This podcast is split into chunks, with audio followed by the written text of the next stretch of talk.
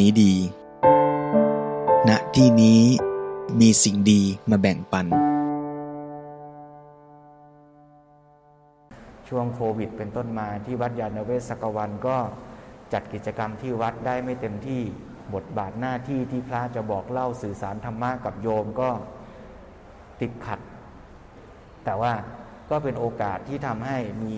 พุทธบริษัทญาติโยมที่พอมีความรู้มาช่วยกัน ก็เลยจัดตั้งวางระบบในการสื่อสารและจัดกิจกรรมผ่านช่องทางออนไลน์ จนปัจจุบันก็กลายเป็นทั้งเว็บไซต์ YouTube SoundCloud Podcast ในชื่อว่ายานเวทออนไลน์ ท่านใดสนใจก็ลองไปค้นหาติดตาม แล้วก็ใช้ประโยชน์ อย่างที่ว่าว่าเราก็มาช่วยกันในการศึกษาปฏิบัติพัฒนาชีวิต นี่คือหน้าที่ชาวพุทธเลยนะโยมนะ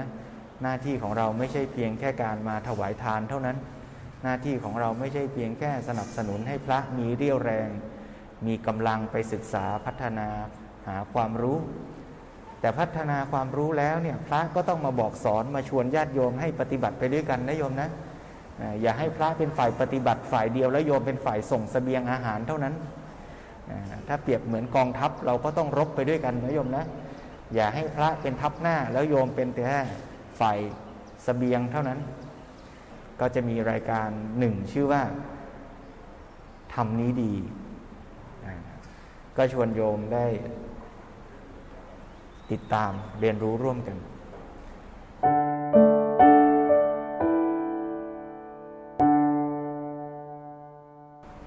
วันนี้อยากชวนโยมลองกลับมาทบทวนสิ่งที่เราทำอยู่แล้วเป็นประจำ อดีเมื่อวานนี้มีเด็กนักเรียน น้องๆมานั่งคุยธรรมะที่วัด โยมก็ตั้งคำถามน่าสนใจนะว่า การตักบาตรเนี่ย มีจุดประสงค์เพื่ออะไร ตักบาตรแบบไหนถูกแบบไหนผิด เอออาตมาก็บวชมาเดินรับบินทบาทโยมมาหลายปีเนาะยังไม่เคยได้ตอบคำถามนี้ชัด ๆ เหมือนกันว่า นักเรียนที่ถามเนี่ยผู้ถามเนี่ยเป็นนักเรียนในโรงเรียนนานาชาติ แต่เป็นคนไทยนะก็อาจจะทำให้มีมุมมองที่จะเรียกว่าเป็นคนอินกรุ๊ปในเชิงสังคมศาสตร์ก็ไม่เชิง จะว่าเป็นเอากรุ๊ปก็ไม่ใช่นะคือเป็นคนไทยที่มองดูวัฒนธรรมไทยด้วยสายตาของนักเรียนนานาชาติ คือถ้าเป็นคนต่างชาติมองคนไทยใส่บาตรก็อาจจะ สงสัยหรือไม่เข้าใจไปเสียเลย ถ้าเป็นคนไทยใส่บาตรทุกวันก็อาจจะไม่ตั้งคำถามนะ แต่พอเป็นนักเรียนนานาชาติเนี่ย ซึ่งที่บ้านเขาก็ใส่บาตรตัวเขาเองก็นานๆใส่ครั้ง แล้วก็มองเห็นคุณลุงคุณป้าใส่บาตรกันบ่อยๆ เนี่ยเขาก็ตั้งคำถามนะว่า ใส่บาตรทำไม ใส่บาตรยังไงถูกยังไงผิด เมื่อมีโอกาสได้สนทนาพูดคุยกับโยมนักเรียนเนี่ยก็ทำให้อัตมาก็ได้กลับมาทบทวนเหมือนกันว่า จุดมุ่งหมายของการใส่บาตรที่แท้คืออะไรอาตมาก็ลองถามว่าแล้วนักเรียนเข้าใจยังไง นักเรียนท่านนั้นก็ตอบว่า การใส่บาตรก็คือการได้มาอนุเคราะห์ให้พระได้มีอาหารรับประทานเพื่อที่จะได้ไปดำรงชีวิต ได้ปฏิบัติหน้าที่ทำหน้าที่ของท่านต่อไป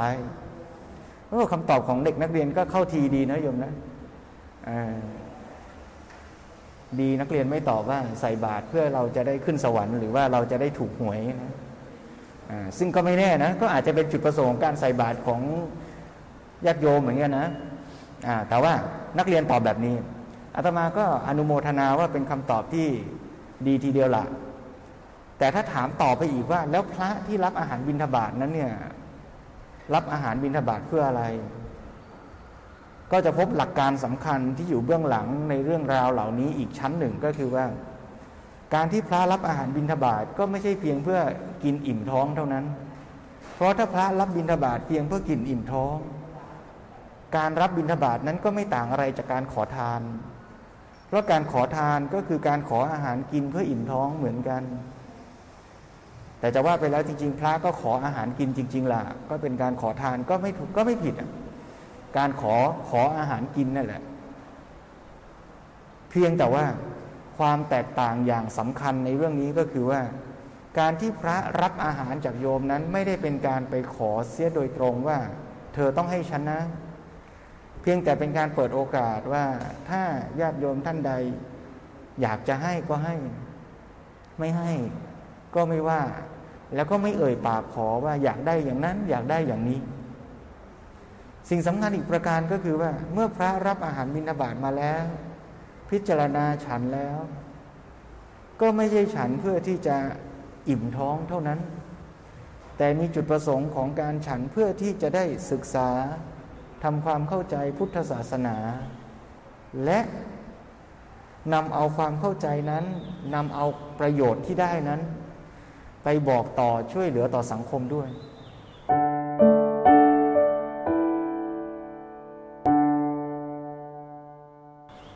วงพ่อสมเด็จพระพุทธโฆษาจารย์เน้นหลักเรื่องนี้ว่าเป็นหลักการพึ่งพิงซึ่งกันและกัน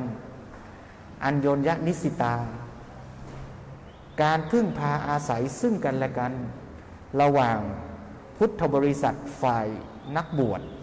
กับฝ่ายคฤหัสถ์คือนักบวชในทางพระพุทธศาสนานี้ ไม่ใช่ฤาษีชีไพรนะโยม อย่าไปเข้าใจผิดว่านักบวชในพุทธศาสนา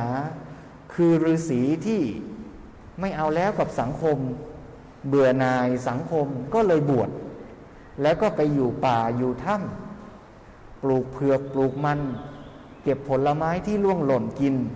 ไม่เกี่ยวข้องกับชาวบ้านญาติโยม ลัทธินั้นไม่เรียกว่าพุทธศาสนานะโยม ลัทธินั้นเรียกว่า ลัทธิฤาษีอาเซติกซิซึมไม่ใช่บุติซึม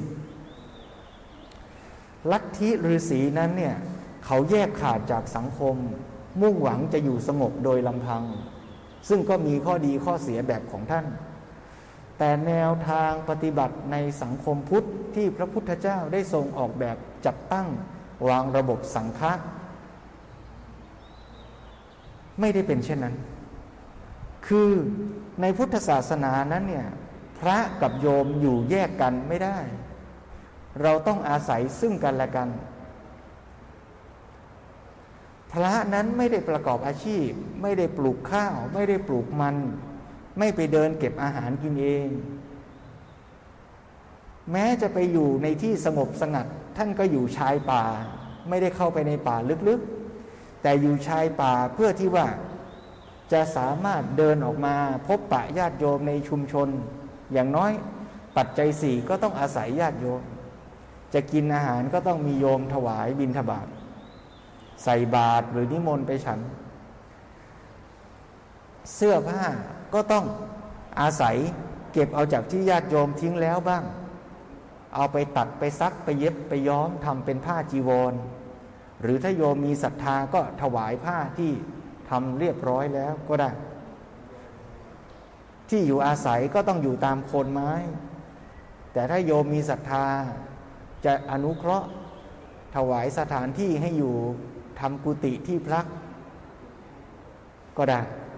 นั่นแสดงว่าวิถีชีวิตของพระปัจจัยสี่การดำรงชีวิตนั้นจะเป็นไปได้เนี่ยจำเป็นต้องอาศัยญาติโยม ก็เป็นการผูกสัมพันธ์กัน แล้วถ้าเกิดว่าพระทำตัวไม่ดีไม่น่าเคารพไม่เหมาะไม่สม ญาติโยมก็มีสิทธิ์ที่จะแสดงออกบอกกล่าว ว่าพระคุณเจ้าทำอย่างนี้ไม่เหมาะไม่ควรเลย แต่การบอกกล่าวนั้นก็ไม่ใช่บอกด้วยความโกรธเกลียดชิงชัง ไม่ได้บอกด้วยความแค้นเคืองที่จะเอาเป็นเอาตาย แต่บอกด้วยในฐานะกัลยาณมิตรที่อยากให้ ทุกคนในระบบพุทธศาสนาเนี่ยได้รับประโยชน์โยมลองนึกภาพนะ พุทธศาสนาเนี่ยคือพื้นที่ในการฝึกฝน ไม่ว่าจะเป็นพระไม่ว่าจะเป็นโยมเนี่ยเรามารู้จักเรามาใช้ประโยชน์จากพุทธศาสนาเนี่ยก็เพื่อที่เราจะได้เป็นคนดีขึ้นไม่ใช่หรือ พระเนี่ยยกตัวอย่างอาตมาเองเนี่ยบวชมาปุ๊บโกนหัวห่มผ้าเนี่ยมันก็ไม่ได้แปลว่ากิเลสมันจะหลุดไปตามผมที่โกนนะ แต่มันต้องอาศัยเวลาและการฝึกฝน เอาละบางคนก็ใช้เวลาน้อย บางคนก็ต้องใช้เวลามาก แต่เราจะไปหวังว่าโกนหัวปุ๊บห่มผ้าปั๊บแล้วก็จะบรรลุกิเลสหมดทันทีนั้นคงจะคาดหวังเช่นนั้นไม่ได้ เพราะฉะนั้นทั้งพระทั้งโยมที่เข้ามาฝึกฝนในพุทธศาสนาก็คือพื้นที่ในการฝึกหัด เมื่อโยมเห็นว่าพระบางรูปบางองค์บางท่าน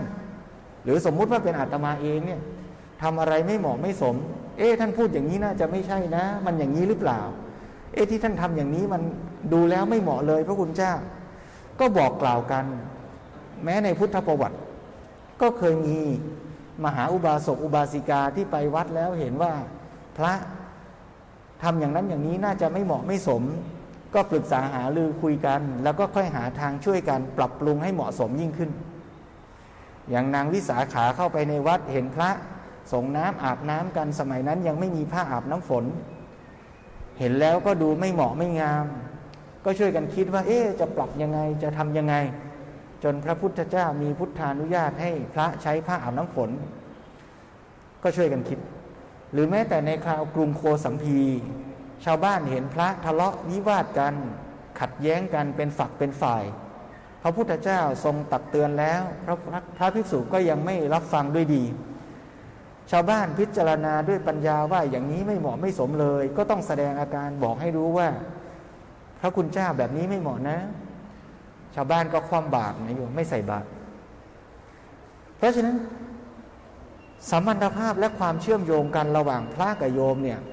เราไม่แยกขาดจากกัน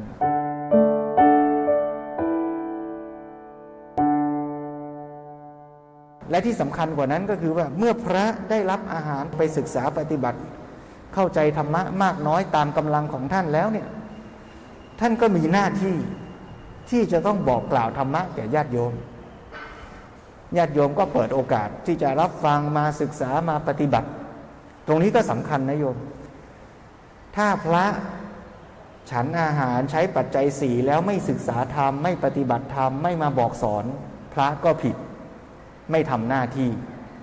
ถ้าโยมมาถวายอาหารอย่างเดียวเลย แต่ไม่ฟังธรรมเลย ไม่มาร่วมกิจกรรม ไม่มาฟังธรรม ไม่อ่านหนังสือ ไม่ศึกษาไม่ปฏิบัติไม่รักษาศีล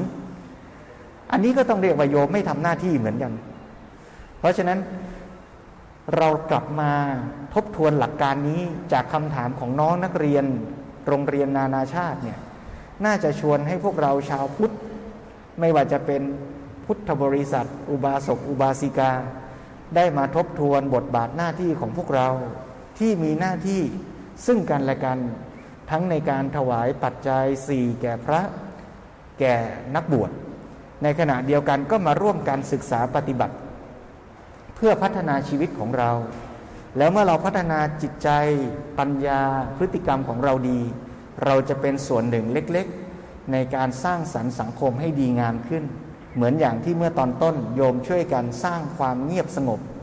ในศาลาแห่งนี้ ความเงียบสงบในศาลานี้จะเกิดขึ้นโดยใครคนใดคนเดียวไม่ได้เลย แต่เราทุกคนช่วยกันคนละนิด ความเงียบความสงบจึงเกิดขึ้นฉันใด ความสุขสันติในสังคมก็เช่นนั้น เราทุกคนมีส่วนร่วมกันสร้าง แม้เราคนเดียวสร้างไม่ได้ แต่ถ้าเราไม่เป็นส่วนหนึ่งในการสร้าง ความสงบสันติของสังคมก็เกิดขึ้นไม่ได้ ในพุทธศาสนาก็เหมือนการพุทธบริษัท ทั้งพระทั้งโยมก็ต้องช่วยกัน ถ้าเราไม่ช่วยกันศึกษาธรรมะปฏิบัติคำสอนพุทธศาสนาก็ดำรงยั่งยืนอยู่ต่อไปไม่ได้ ถ้าเราเห็นว่าโยมทำอะไรไม่ถูกพระทำอะไรไม่ต้อง แล้วเราไม่ตักเตือนบอกกันด้วยดี พุทธบริษัทก็จะไม่เข้มแข็ง ในขณะเดียวกันถ้าเราเห็นว่าใครทำไม่ถูกไม่ต้อง แล้วเราก็เอาแต่ตำหนิติโทษ โดยไม่บอกกันด้วยดี ไม่กลับมาพิจารณาปรับปรุงที่ตัวเรา บอกกันด่ากันด้วยโทสะด้วยความแค้นเคือง พุทธบริษัทก็จะดำรงอยู่มั่นคงไม่ได้ เพราะฉะนั้นวันนี้โยมมาวัดแล้วก็อยากเชิญชวนให้พวกเราได้กลับมาทบทวนหลักของการเป็นพุทธบริษัท เมื่อเข้าใจหลักการชัดแล้ว เราก็จะได้ลงมือปฏิบัติ ทั้งด้วยการให้ทาน การรักษาศีล การฟังธรรมแล้วนำไปประพฤติปฏิบัติในชีวิตประจำวันรวมทั้งยังมีกิจกรรมธรรมะให้โยมได้ศึกษาร่วมกิจกรรมและพัฒนาตน ทั้งที่วัดและทางออนไลน์ต่อไป